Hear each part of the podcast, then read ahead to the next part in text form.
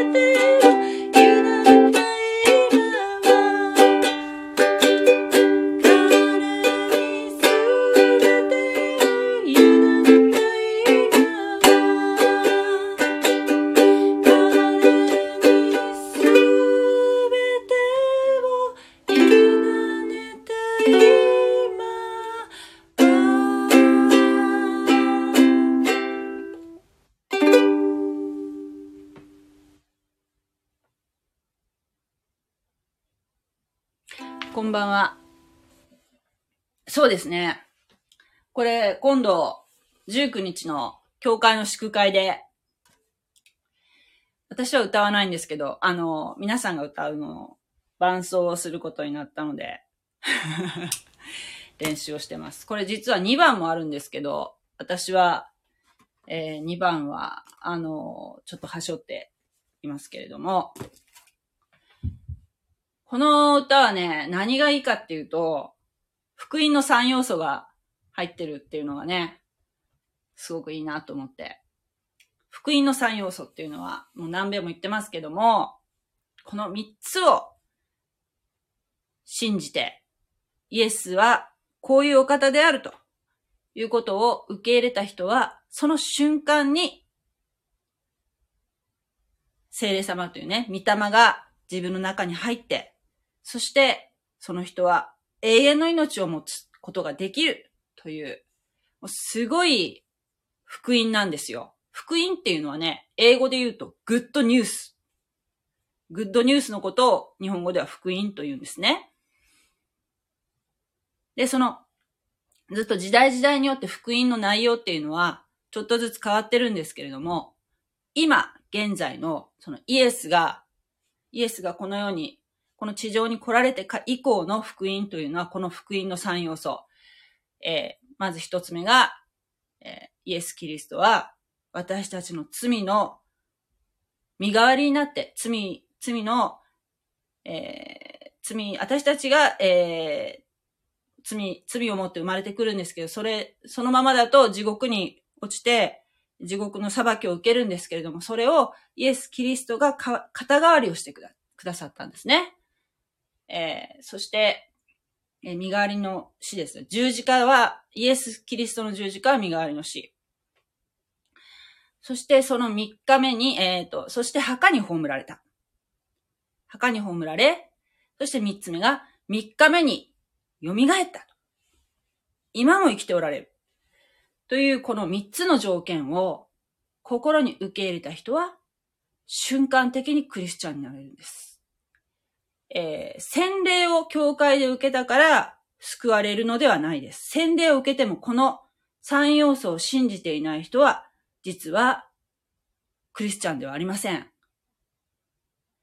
これは、教会できちっと教えてくださると思うんですけれども、実はすごく曖昧な感じにされている方も、私いらっしゃると思うんですよね。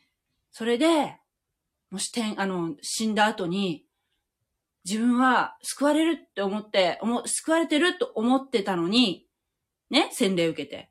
死んでみたら違ったってことになったら大変でしょ？だからもう、これってすごく大事なことで、そしてこの内容を少しでも変えた人は、変えたら、それは呪われるって、どこだっけ？どっか書いてあったんですよね。このね、福音は絶対に変えちゃいけないんですよ。それぐらい大事なんです。これをね、あの、本当に、えー、皆さんにお伝えしたくて、で、このよ3要素が入っている歌なので、私はとても好きなんですけどね。はい。あ、こんばんは。悪霊。そう。今日のタイトルは、悪霊。悪霊と書いてね、えー、聖書では悪霊と、えー、言ってるんですけれども、えー、今日はですね、また今日は今日とて、マタイの福音書第8章を読んでいきたいと思うんですけれども、えー、サイさん。サイさんは、えー、クリスチャンですか？スターをプレゼントしました。スター。スターをプレゼント。なんだろう。ちょっと私まだあの、えー、スタンド FM のこと、システムがよくわかってないので、えー、もしね、クリスチャンだったらね、教えていただきたいんですけれども、えー、っと、いきなりね、マタイの福音書とか言われても何のことやらと思われるかもしれませんが、マタイの福音書というのは、えー、バイブル、聖書はご存知でしょうか？聖書の新約聖書とされている部分の一番最初にある、えー、福音書ですね。マタイという、えー、イエスの十二弟子の一人、元元、えー、酒税人という仕事をしていた人なんですけれども、この方が、えー、イエス様はメシアである。メシアである。メシアというのは何何かというと、油注がれたもの。油注がれたものというのはどういうことかというと まあ、えー、っとですね、まあ、油注がれたものっていうのはいろんな、あの、使われ方をするんですけれども、まあ、イエス、イエス様の場合は、要するに救世主ですよ。この、この世のね、救い、救うためにいらした約束の人ですよ。ということをね、えー、同胞のユダヤ人に、えー、証明するために書いた福音書がこのマタイの福音書なんですね。えー、あらゆる、えー、証拠をこう並べて、ユダヤ人が聞いたら、ああイエスはメシアだと信じられるように、えー、これでもかこれでもかと証拠を並べているというね、福音書です。では、早速読んでいきましょう。でね、私がちょっと読んで、今使ってる新約聖書のえー、訳がですね、ちょっと古い訳なんですね。えー、新海訳聖書なんですけれども、えー、なので、ちょっとね、訳がね、えー、ままずいっていうか、ちょっとまあ、今で、今使うとちょっと差別用語だったりするものがちょいちょい入ってるかもしれません。そしてちょっと今から見ると、今現代の人間が見ると、現在の人間が見ると、えー、不適切な表現っていうのがあるかもしれません。で、それ、それがちょっと今日あるので、えー、別の役にしようかなと思ったけど、ちょっとまあその説明もできるので、えー、そのまま今日も新海訳聖書の古いやつで行ってみたいと思います。そうですね、そうそう。まあ後で言いますね。はい。第8章。イエスが山から降り、降りてこられると、多くの群衆がイエスに従った。すると一人の来病人が身元に来て、ひれ伏して言った。主よ、お心一つで、私を清めることがおできになります。イエスは手を伸ばして彼に触り、私の心だ、清くなれ、と言われた。すると、すぐに彼の来病は清められた。イエスは彼に言われた。気をつけて、誰にも話さないようにしなさい。ただ、人々への証のために、行って自分を祭司に見せなさい。そして、モーセの命じた供え物を捧げなさい。はい。まずこれに第一の癒しがあるんですけれども、えー、来病人っていう風にね、出てきてるんですけれども、これ私の今使ったね、えー、訳は古いやつなので、あの、口語訳も来病人ってなってるんですけれども、新海訳じゃなくて、えっと、これは、新共同訳の方ではね、えー、っと、このね、来病人っていうところはね、なんていう風に書かれているかと言います。重い皮膚病っていう風になってますね。そして、新海訳、えー、2017年版のやつだと、えー、ツァラートという言葉になってます。これは、えー、っとですね、レプラ、レプラ患者っていうのが、えー、正しいそうです。えー、雷病っていうあの、ハンセン氏病？ハンセン氏病ではないと。どうしてかというと、当時、この地方にはハンセン氏病はなかったそうなんですね。で、レプラっていうのは、えー、カビ、カビのことで、えー、家もね、レプラになったと。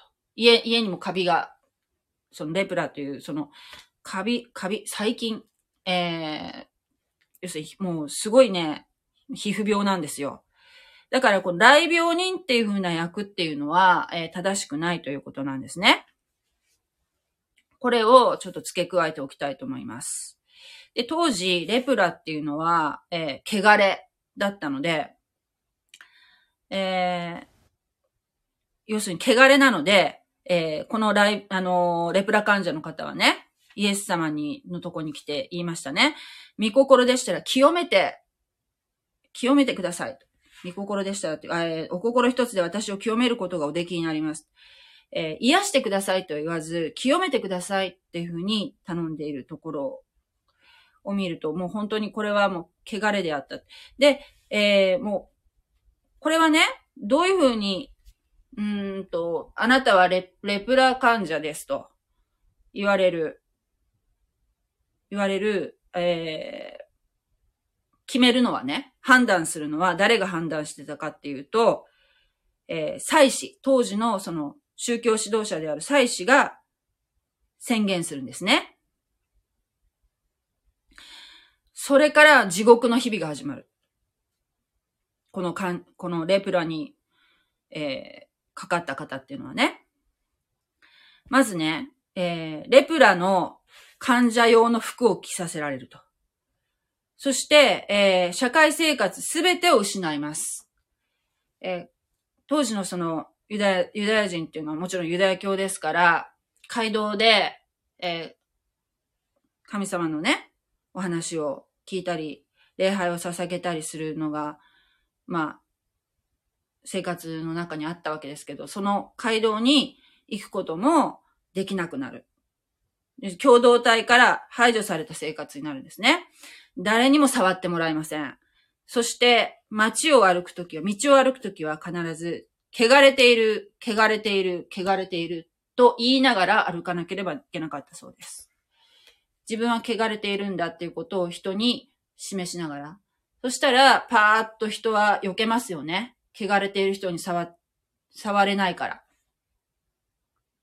宗教的にもね。で、えー、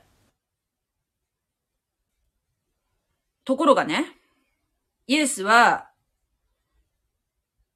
この方をですね、手を伸ばして触られたんですね。おそらく、このイエスに近づくのも本当に命がけだったと思うんですね、この方っていうのは。もうバーっと、あの、要するに汚れてる、汚れてる、汚れてるっていうか ったらもう、イエス様の周りって群衆いつもいたんだろうけど、えー、パーッと散ったと思いますよ。イエス様だけを残して。パーッと散りましたよ。それでそこにもうバーって言って、ひれ伏して、もう多分イエス様にかけたんでしょうね。イエス様なら癒してくれるっていう信仰がこの人にあったんだと思うんですね。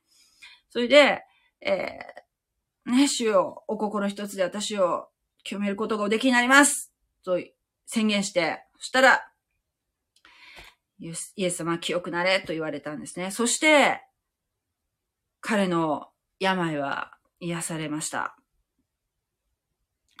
どうしてこの、なんていうかな、イエス様のこの癒し、癒しの話がね、このね、8章にはね、たくさんあって、えー、出てくるんですけれども、その中の一つ、この、レプラっていうののね、癒しが書いてあるっていうのはどういうわけかと言いますと、えー、当時ですね、えっ、とですね、レプラというこの病の癒しっていうのは、えー、があったっていうのはね、記録にないそうなんですね、聖書の中に。で、えー、旧約聖書の中に、えー、レプラ患者で癒された人っていうのは実は二人出てくるんですね。それは、あの、えー、モーセ、モーセっていう、えー、もう本当に、えー、何でしょう。あの、海、海割りをしたあの、モーセ、モーセの10回のモーセですね。モーセのお姉さんが、のレプラっていうのも癒されている。で、それは立法前、も、あの、立法ができる、法律ができるね、神様の立法ができる以前の癒しなので、えー、えー、これ、ここの、この癒しには含まれない。で、その後の、えー、シリアの将軍のナーマンっていう人が出てくるんですけど、この方のレプラも癒されたエピソードが、えー、別の箇所に出てくるんですけど、この方の場合は、ユダヤ人ではなくて違法人なんですね。立法前の、えー、モーセの姉の、えー、癒し、そして、えー、立法後は、えー、違法人の癒しっていうのが一回あってるって、その二、二例しかないんですね。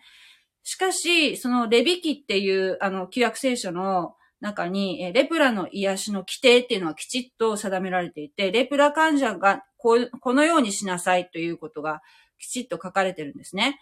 それに従って、えっ、ー、と、イエス様は、えー、おっしゃってますね。そのレビキに従って、ただ言って自分の体を祭司に見せ、それからモーセが命じた供え物を捧げて、人々に証明しなさい。っていうふうに、えー、指示していますね。この患者、癒された後。えー、そういう規定は、えー、あるんですよ。ということは、癒されたっていう事例は、立法後はないんだけど、ユダヤ人が癒されたっていう。だけど、えー、癒された場合にどうしたらいいかっていう規定は、立法の中にあるんですね。ということは、これどういうことなんだろうっていうふうに、ユダヤ人のその立法学者たちはずっと考えて出した結論っていうのが、えー、っと、レプラ患者が癒されるっていう奇跡が起きたときは、それはメシアだと。その、あの、癒しをした人というのはずっといないから、もし癒しの奇跡ができた人というのは、それこそメシアだと言われてたんですね。で、実際ここで、イエスは、このレプラ患者を、えー、清めました。もう、ち、治しましたね。なので、マタイは、イエスは、ほら、メシアだろうと言ってるわけなんですよ。これは、あの、イエスはメシアだっていう証拠の一つなんですね。マタイにしてみたら。そして次の癒しっていうのが、次は、えー、またこれ、違法人である、ローマ、ローマの百人隊長のしもべの中部の癒しっていうものなんですけれども、えー、とね、どこまで読んだかな？はい。はい、5節イエスがカペナウムに入られると、一人の百人隊長が身元に来て懇願していった。主よ、私のしもべが中部闇で家に寝ていて、ひどく苦しんでおります。イエスは彼に言われた。行って治してあげよう。しかし、百人隊長は答えて言った。主よ、あなたを私の屋根の下にお入れする資格は私にはありません。ただ、お言葉をいただかせてください。そうすれば私のしもべは治りますから。と申しますのは、私の権威の下にあるものですが、私自身の下にも兵士たちがいまして、その一人に行けと言えば行きますし、別の者に来いと言えば来ます。また、しもべにこれをせよと言えば、その通りにいたします。イエスはこれを聞いて驚かれ、ついてきた人たちにこう言われた。誠に、あなた方に告げます。私は、イスラエルのうちの誰にも、このような信仰を見たことがありません。あなた方に言いますが、たくさんの人が東からも西からも来て、天の御国で、アブラハム、イサク、ヤコブと一緒に食卓に着きます。しかし、御国の子らは外の暗闇に放り出され、そこで泣いて歯ぎしりするのです。それからイエスは百人隊長に言われた。さあ、行きなさい。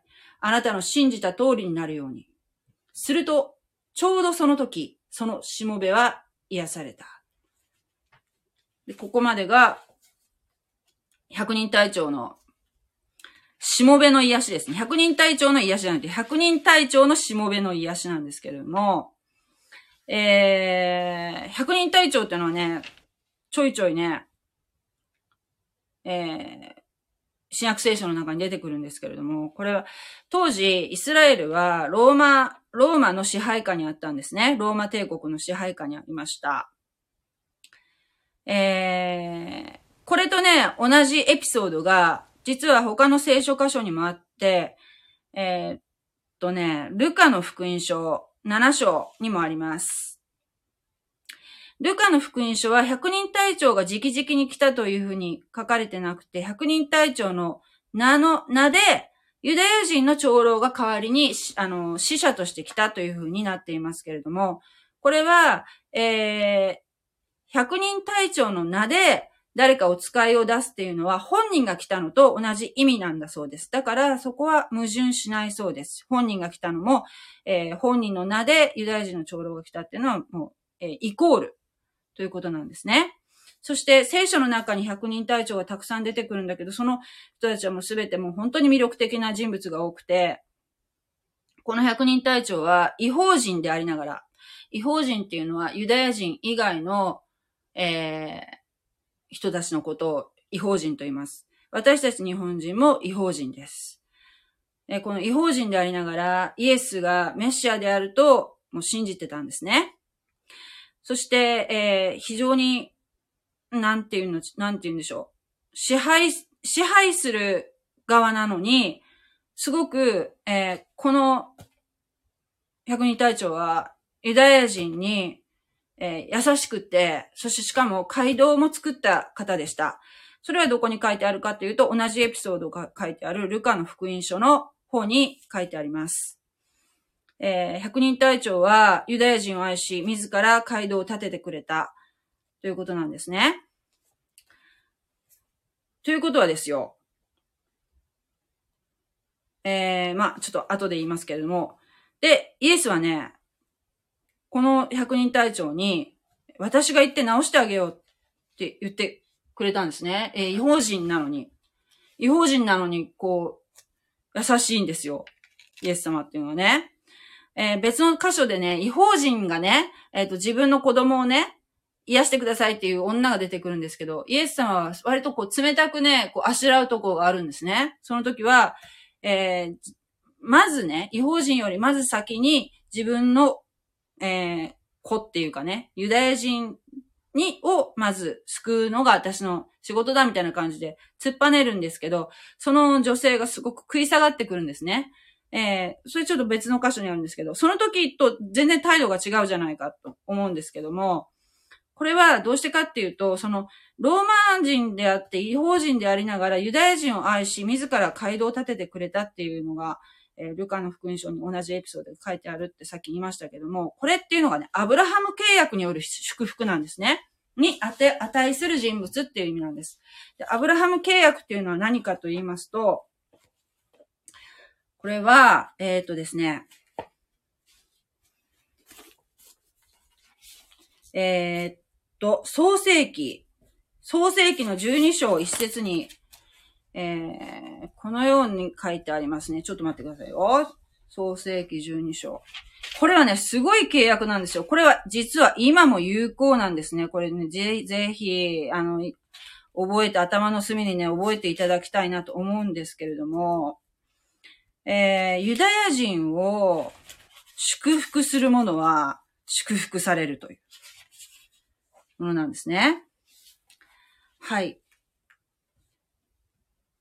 創世記12章、えー、2節から読みますね。私はあなたを大いなる国民にし、あなたを祝福し、あなたの名を高める祝福の源となるように。あなたを祝福する人を私は祝福し、あなたを呪う者を私は呪う。地上の士族はすべてあなたの、あなたによって祝福に入る。はい。アブラハムというのはユダヤ人のもうご先祖様ですね。このアブラハムからユダヤ人っていうのが増え広がりました。主はアブラハムを証明するときに、えー、証明したときにアブラハムは素直に従ったんですね。そしてそれを、えー、その、そんなアブラハムを祝福して、えーえー、このような祝福を、え、与えられたんですね。えー、あなたを祝福するものを私は祝福すると。逆に呪うものは呪うと。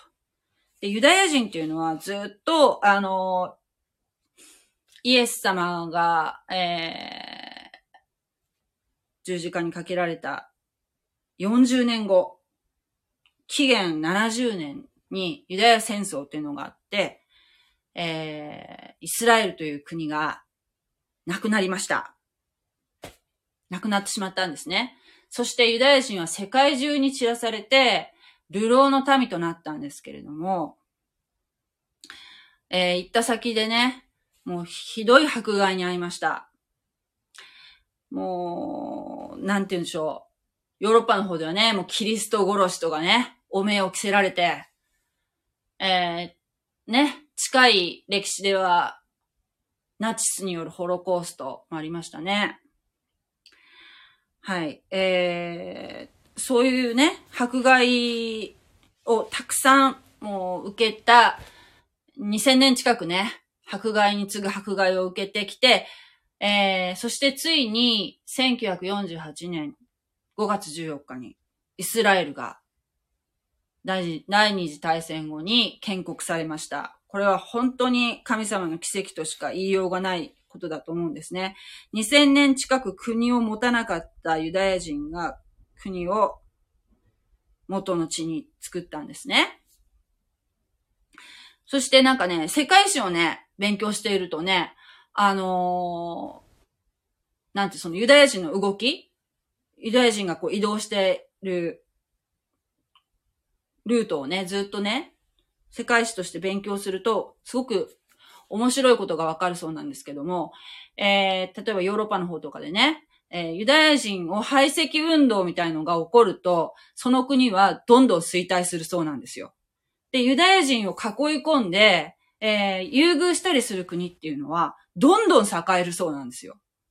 で、今、ユダヤ人が一番いる国はどこでしょう？イスラエル以外は。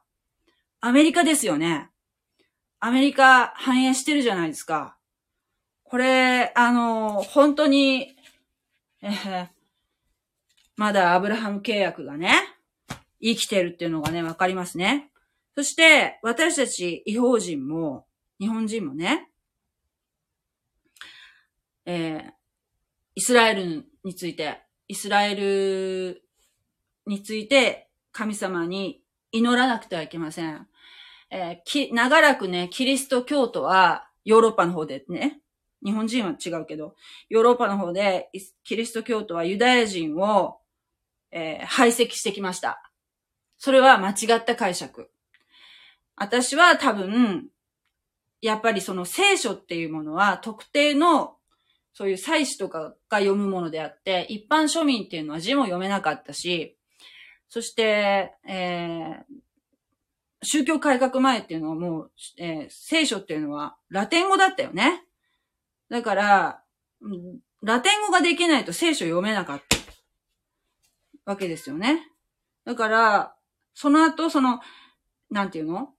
印刷機とかが発明されて、えー、例えば、ドイツ人だったらドイツ語で読めたり、ね？イギリス人だったら英語で読めるようになったから、みんなその聖書を、えー、信徒でもね、手にして読むことが徐々に徐々にできるようになってきて、そしてその、アブラハム契約というのがね、あるってこともね、今わかるわけですよ。ユダヤ人を、あの、迫害して、するっていうのはもうとんでもないことなんですね。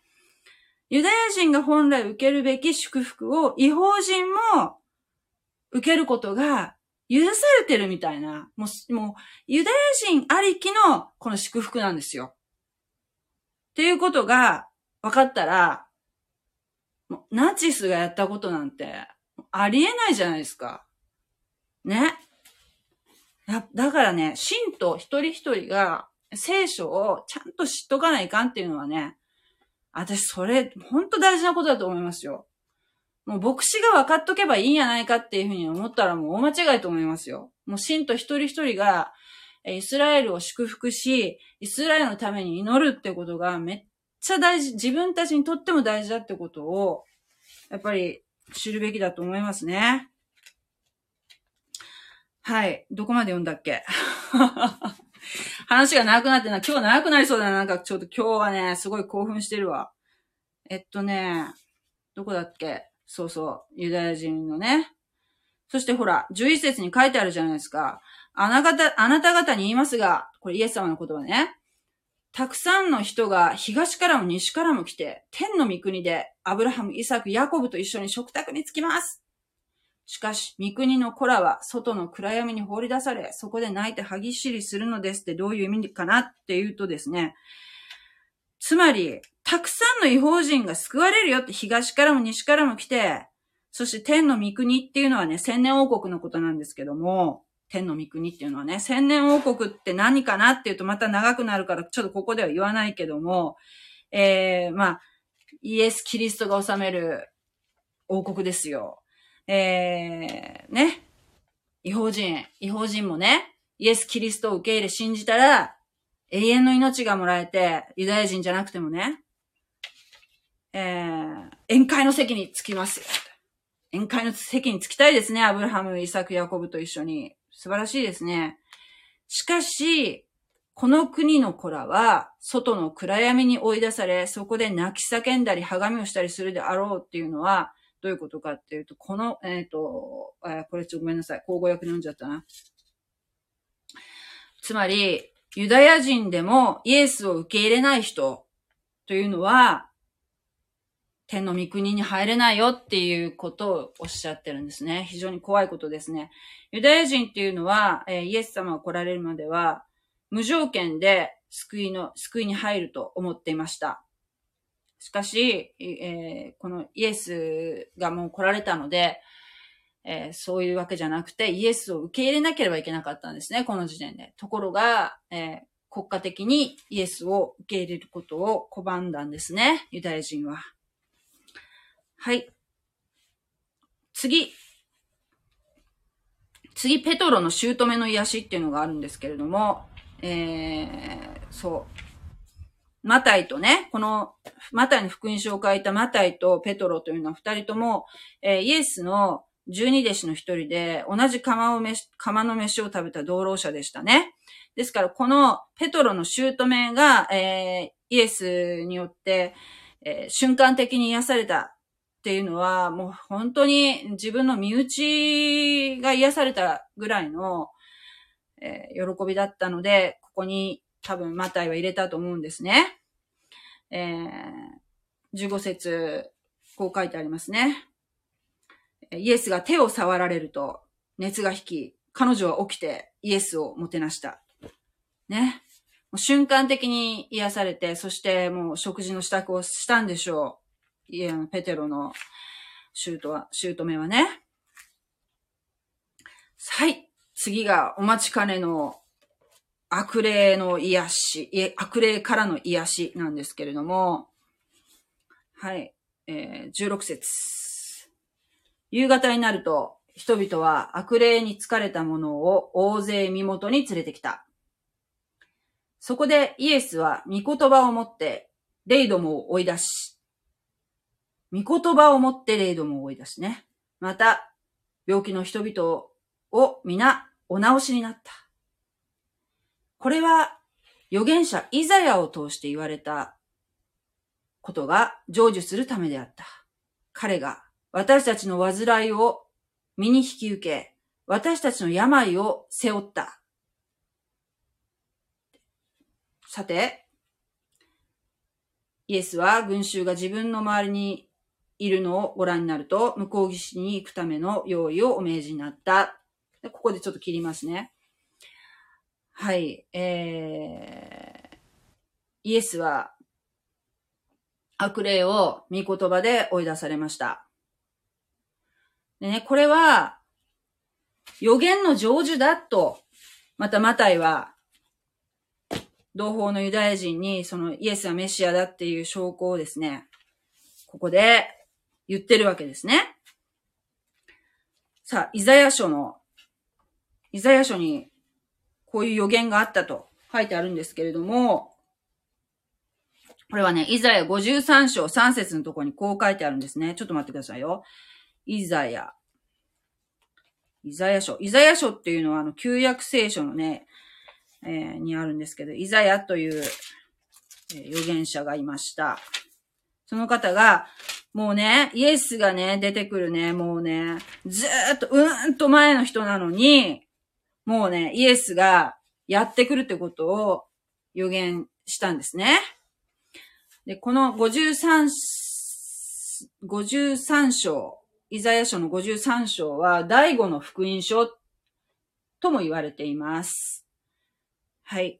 もうね、当時の人が、イザヤの時代の人がこれ読んでも、あなんかピンとこなかったかもしれないけど、今、現在の私たちクリスチャンがここを読むと、これはもう間違いなくイエス様のことを言ってるじゃんってしか思えないようなえー、予言の内容になってます。予言というのは、えー、ノストラダムスの大予言とかいうあの予言ではなく、えー、預かる言葉、言葉を預かると書くんですね。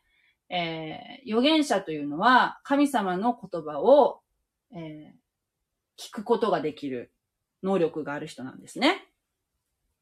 で、神様から言われた通りのことを、えー、書き残して、私たち後世のものが読めるようにしてくださってるんですね。はい。えー、読みますね。彼は、うん、3節から読みます。彼は軽蔑され、人々に見捨てられ、多くの痛みを負い、病を知っている。彼は私たちに顔を隠し、私たちは彼を軽蔑し無視していた。彼が担ったのは、私たちの病。彼が負ったのは、私たちの痛みであったのに。私たちは思っていた。神の手にかかり打たれたから、彼は苦しんでいるのだと。ね、そうじゃなかったよね。彼が差しつか、えー、彼が差し貫かれたのは、私たちの背きのためであり、彼が打ち砕かれたのは、私たちの咎のためであった。彼の受けた懲らしめによって、私たちに平和が与えられ、彼の受けた傷によって、私たちは癒された。私たちは羊の群れ、道を誤り、それぞれの方角に向かっていった。その私たちの罪をすべて、主は彼に負わせられた。ね。もう、これもう、今読んだら誰が見てもイエス様のことを予言してるとしか思えないですけど、これをね、イエス様がいらっしゃる、もう、ね、何百年、何百年も前に、イザヤは書き残してるんですね。この予言の成就であると言っています。だから私思ったんですよ。癒し、癒しの賜物ってあるって聞くんですけど、クリスチャンのね、そういう、そういう賜物を与えられている人がいると。ね。いいなこうね、その方を、病気の方とかをこう触ることによって、その方の病を癒す力をね、もちろんその方が癒すんじゃなくて、その方を管として、通り良き管として神様が働かれるということで、え決してその人がそういう能力があるっていうわけじゃないんですけれども、そういう能力、能力っていうか、そういう賜物を与えられている人って羨ましいなって私は思ってたんだけど、待てよと。イエス様の癒しっていうのは、まあ、イエス様は神様だ。人間100%人間で100%神様だから、そういうことが私たちと違うからおできになったんだろうけど、癒すっていうのはね、その災いとか痛みを自分の身に受けるってことなんだなっていうことを、ここでわかりますよね。だから、経験に、えー、欲し、欲するのはちょっと、ほんと厳しいこのなんていうかな、すごい力癒すっていうのは。癒すっていうのはその、なかったもののようにしてしまうっていうんじゃなくて、その癒しをその自分の身に移し取るみたいな、そういうイメージなんじゃないかなと思ったんですよ。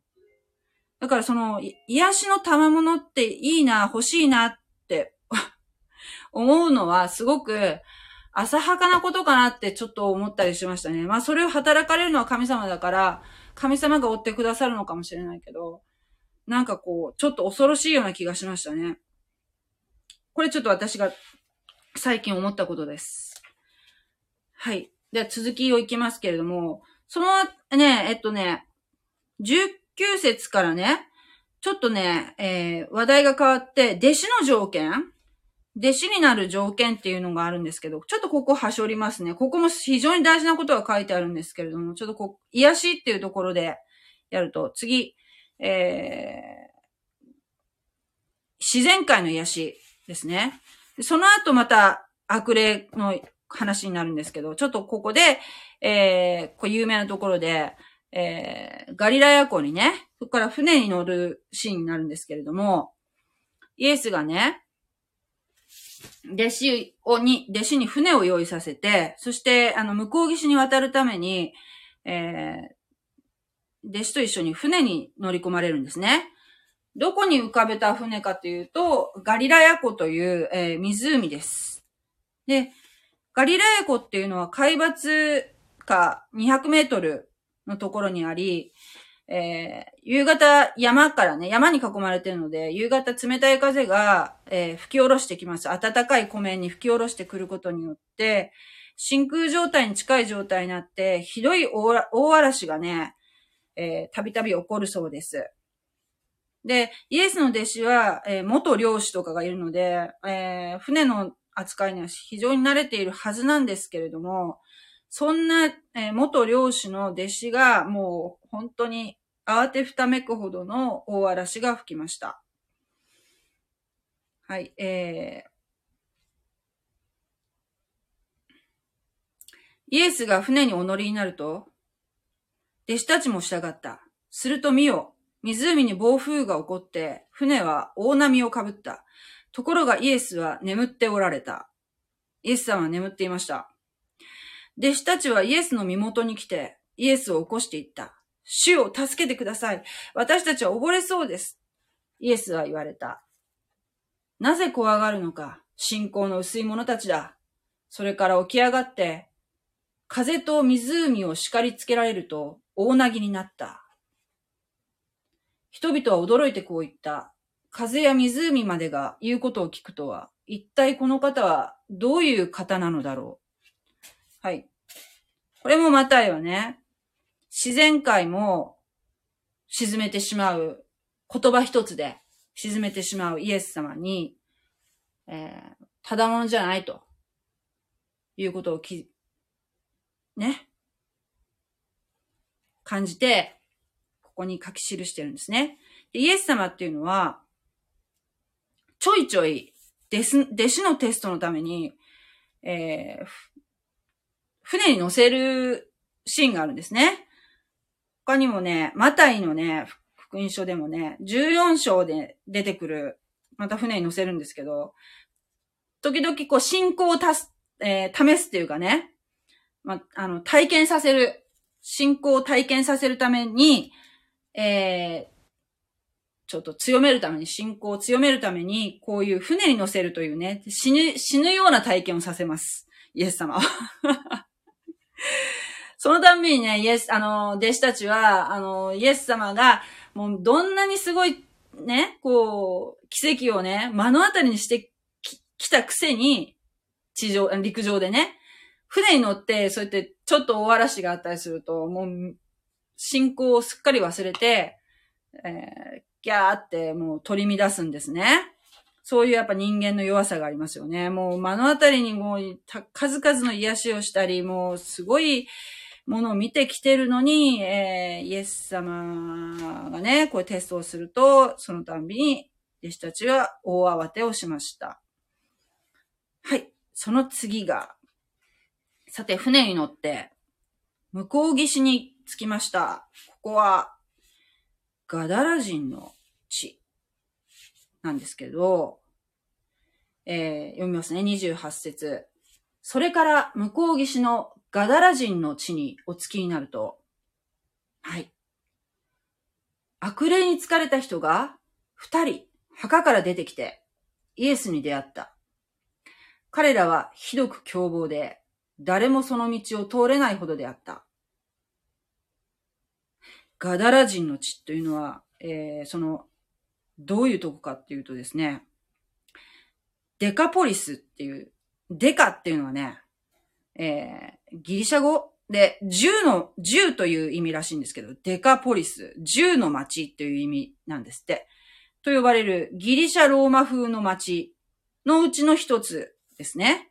で、まあ、違法人の地ですよ。あの、反対岸のね。で、えー、そこに着いたら、墓場から二人悪霊に疲れた人がね、出てきた。出てきた。で、めっちゃ凶暴で、もう暴力、暴力バリバリ振るって。で、そこの道、その、二人のね、悪霊に疲れた人がいるところはね、もう通れないほどだったと。んですね。これね、同じ話がね、同じ場面の話がマルコの福音書の5章、あと、ルカの福音書8章にあります。同じシーンですね。すると見よ、彼らはわめいていった。神の子よ、一体私たちに何をしようというのです。まだその時ではないのに、もう私たちを苦しめに来られたのですか。ところで、そこからずっと離れたところに、たくさんの豚の群れが飼ってあった。それで、悪霊どもはイエスに願ってこう言った。もし、私、私たちを追い出そうとされるのでしたら、どうか豚の群れの中にやってください。イエスは彼らに行けと言われた。すると彼らは出て行って豚に入った。すると見よ。その群れ全体がドット崖から湖へ駆け降りていって、水に溺れて死んだ。飼っていた者たちは逃げ出して町に行き、悪霊に疲れた人たちのことなどを残らず知らせた。すると見よ、町中の者がイエスに会いに出てきた。そしてイエスに会うと、どうかこの地方を立ち去ってくださいと願った。はい。これね、ちょっとね、情報をね、もうちょっとね、集めるために、マルコの5章を見たいと思うんですけども、マルコの5章に同じ、同じエピソードがね、書いてあってね、もっとね、ちょっとね、詳しい情報がね、書いてあるんですね。ちょっと待ってくださいよ。マルコの5章。マルコの5。あ、そう。えー、っとね、この人は、このマルコの五章ね、の三節。この人は墓場に住み着いており、もはや誰も鎖を持ってしても彼を繋いでおくことができなかった。もうね、鎖で繋いだりしてもね、もう引きちぎるぐらいの力があったんですね。もう悪霊に疲れてるので。で、彼はたびたび足かせや鎖で繋がれたが、鎖を引きちぎり、足かせも砕いてしまったからで、誰にも彼を抑えるだけの力がなかったのである。ね。それで彼は夜昼となく墓場や山で叫び続け、石で自分の体を傷つけていた。自傷行為をしていたんですね。彼はイエスを遠くから見つけ、駆け寄ってきて、イエスを拝し、イエスを拝し、ね。悪霊に疲れた者がイエスを拝したんです。駆け寄ってきて。大声で叫んでいった。意図高き神の子イエス様、一体私に何をしようというのですか？神の皆によってお願いします。どうか私を苦しめないでください。それはイエスが、汚れた霊よ、この人から出て行け、と言われたからである。それで、お前の名は何か？とお尋ねになると、私の名はレギオンです。私たちは大勢ですから、と言った。ね？これどういうことがわかるかというと、この悪霊の名前は、名前を聞かれたレギオンって言いました。レギオンというのは、6000人からなるローマの軍団のことを言います。なので、悪霊っていうのはね、悪魔の世界は、軍隊のような組織社会であるっていうことが、これで、この情報でわかりますね。そして、この悪霊がね、言った言葉、何か気がつきませんか？なぜ、なぜか悪霊はイエスのことを神の子と言ってますね。つまり、こういうことですよ。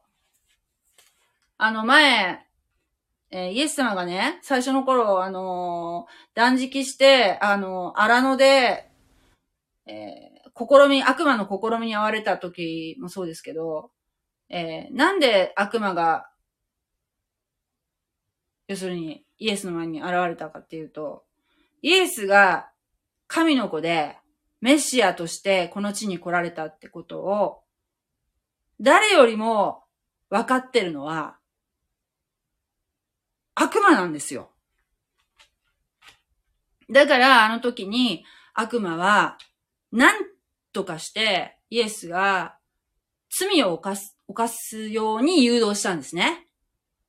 その人の体を持ってるから、人の体っていうのは、ね、弱いじゃないですか。でも、罪を全全く犯さない人間っていないんだけど、イエス様は神の子だから罪を犯さないで十字架の、えー、あの処刑台に上がったんですね。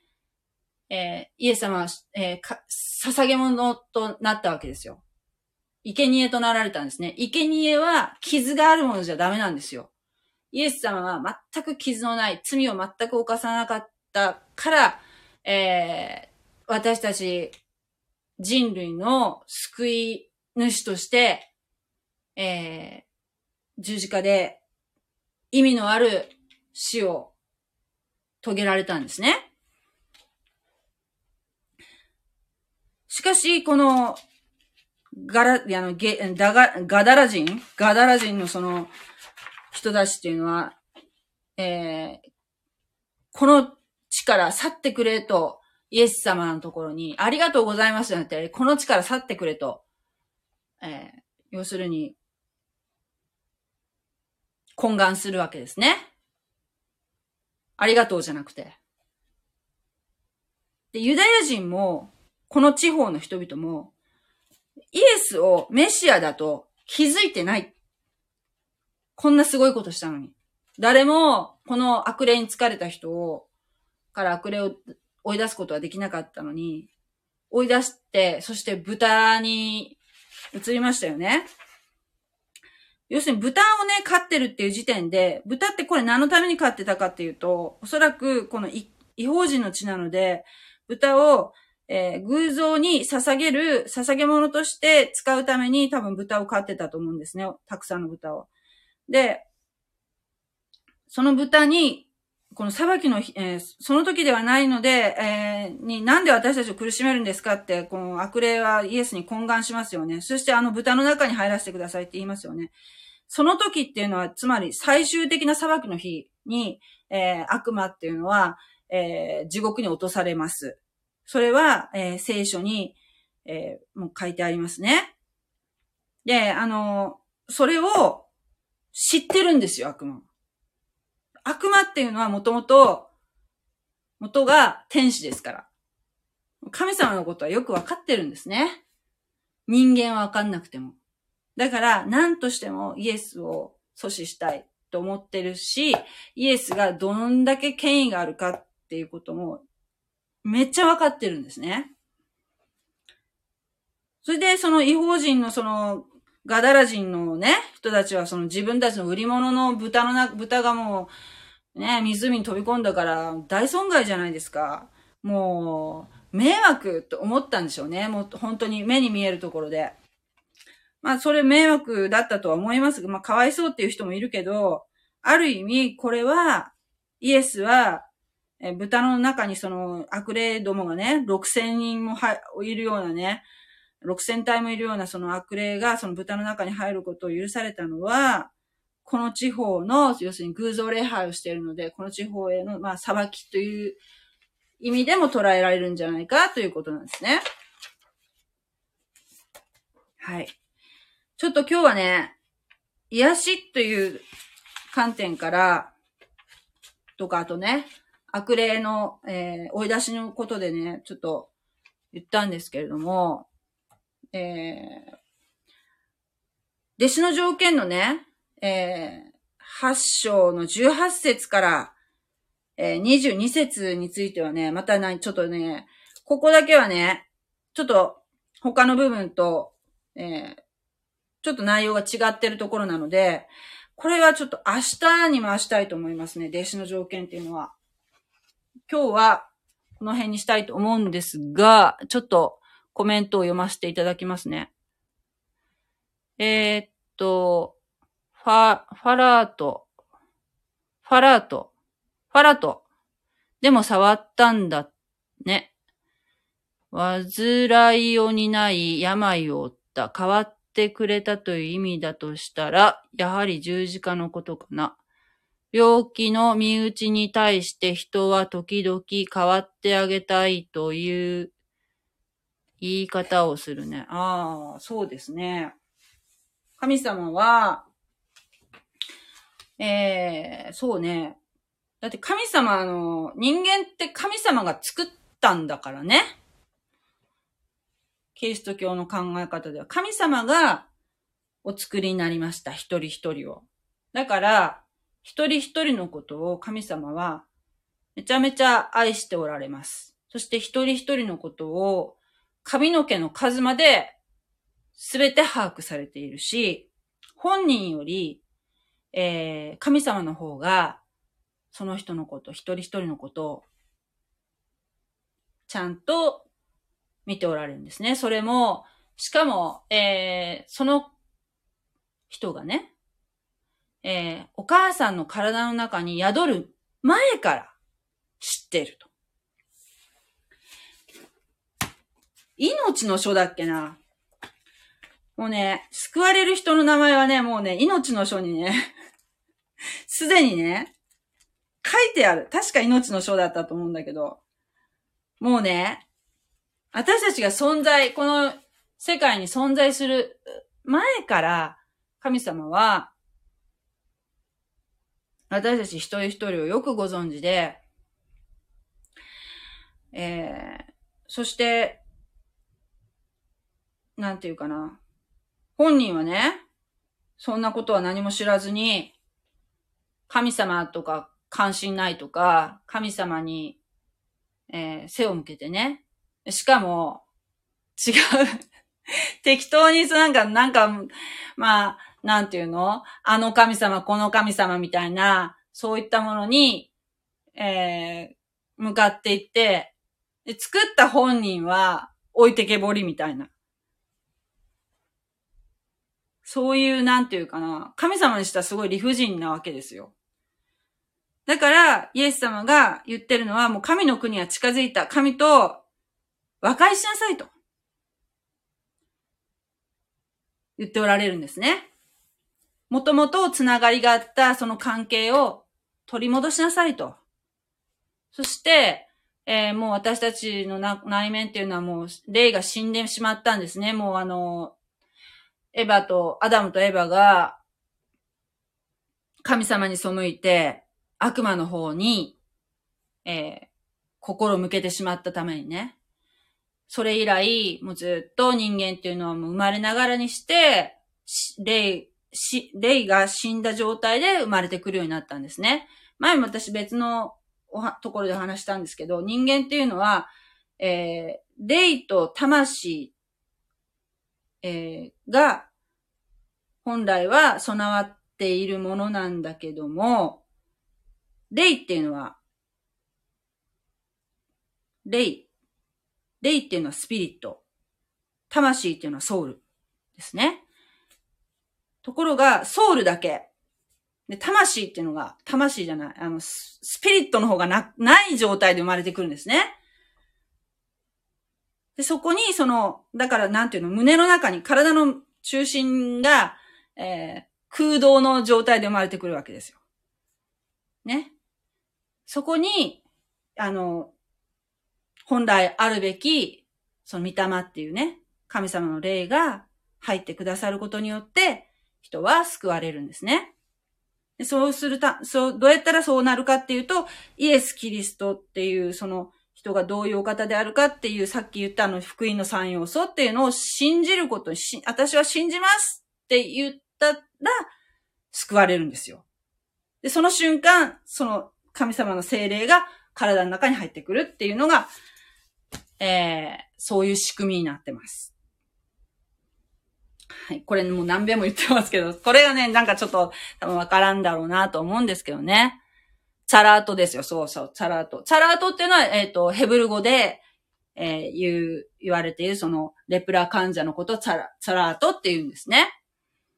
大変重い皮膚病となっているそうです。だから、あの、雷病とは違うそうなんですけども、古い日本語訳の聖書は、えー、どう訳したかいいかわからんかったのか知らんけど、雷病と書いてしまってるんですけどね。これは、えー、間違いだそうです。はい。ね。今日は、じゃあちょっと本当非常に長くなりましたけれども、まだちょっと発症一部残ってますけれども、今日はこの辺にしたいと思います。ありがとうございました。God bless you. またねじゃあね明日は私お休みなんです。おやすみなさい。ありがとう。